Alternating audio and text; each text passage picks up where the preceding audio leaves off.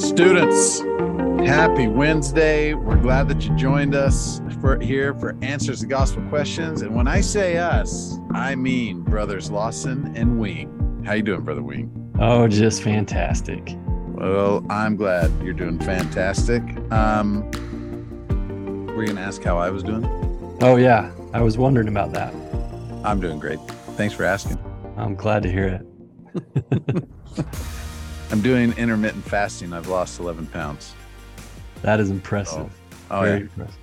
That's why my jowls look a lot tighter. I'm a lot more muscular. You'll you'll see. I'm I might I might be in the Olympics soon.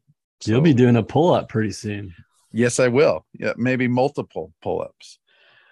All right, students. I know you want to hear more about my health journey, but today instead we are going to uh, we're going to study Isaiah, and we're going to study a pretty good question uh, today. I think.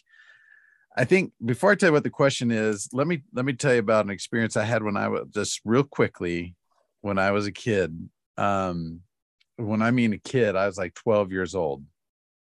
And I remember people getting up in fast and testimony meeting, typically, sometimes I guess in talks and stuff, people would get up and they would say things like this.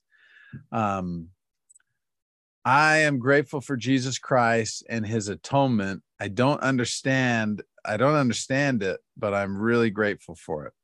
I remember as a 12 year old kid, maybe thinking that I knew a little bit about the gospel when I was 12 or something. And I said, well, I, I totally get it. I totally understand the atonement. I remember having this thought thinking, yeah, so Jesus, he took upon our sins. Now we can repent. And you can see the level of of pondering I had done on the on Jesus Christ's sacrifice and his atonement. It was just real simple for me to to figure out in in my brain. The more I studied it, the more in awe I have become and continue to become in in this process. And I think that that speaks to the question that we are going to discuss today on Answers to Gospel Questions, and that is, how can I better understand and maybe even appreciate what Christ did for me? To do this, we're going to just look at a few verses in Isaiah chapter 63. Brother Wing, maybe you could start us off uh, and see if we can find an answer to that question how can I better understand and maybe even appreciate what Christ has done specifically for me? Yeah. So Isaiah really speaks about Christ and his second coming. Uh, he implies here that um, people will ask the question, you know, who is this coming here with dyed garments or that in red, you know?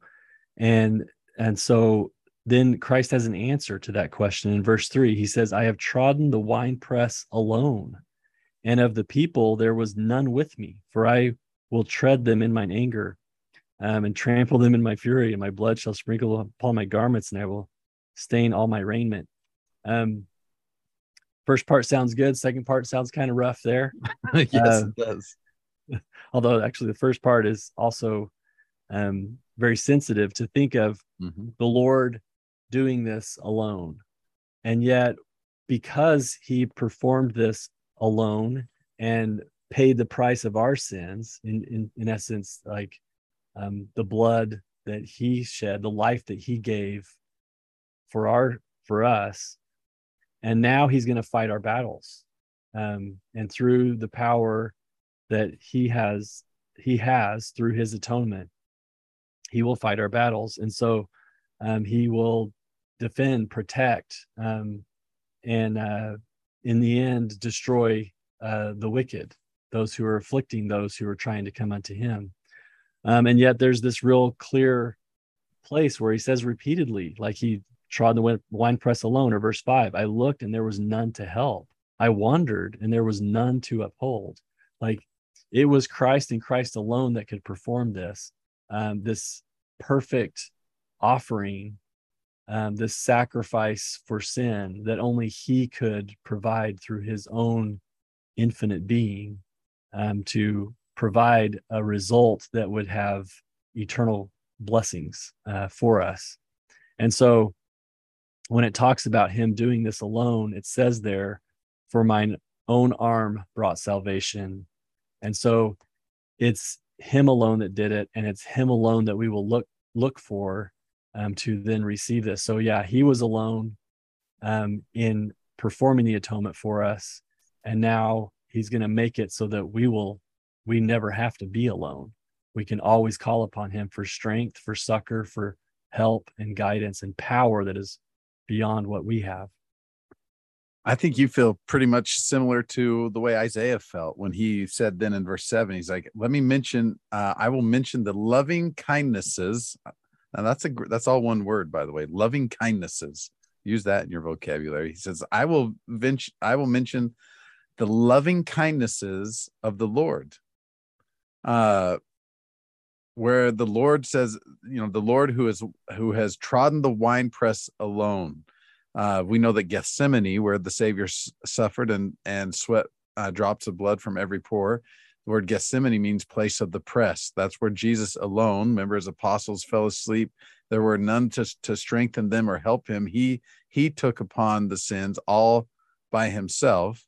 Um, and and he was the one, uh, you know, lest we look to anyone or anywhere else for our salvation and for our redemption the Savior mentions over and over. The loving kindnesses come from Him. He's the one that did it all alone. And we, like in verse 8 says, we are His people. And then in verse 9, I think it's, it's very uh, instructive to know this.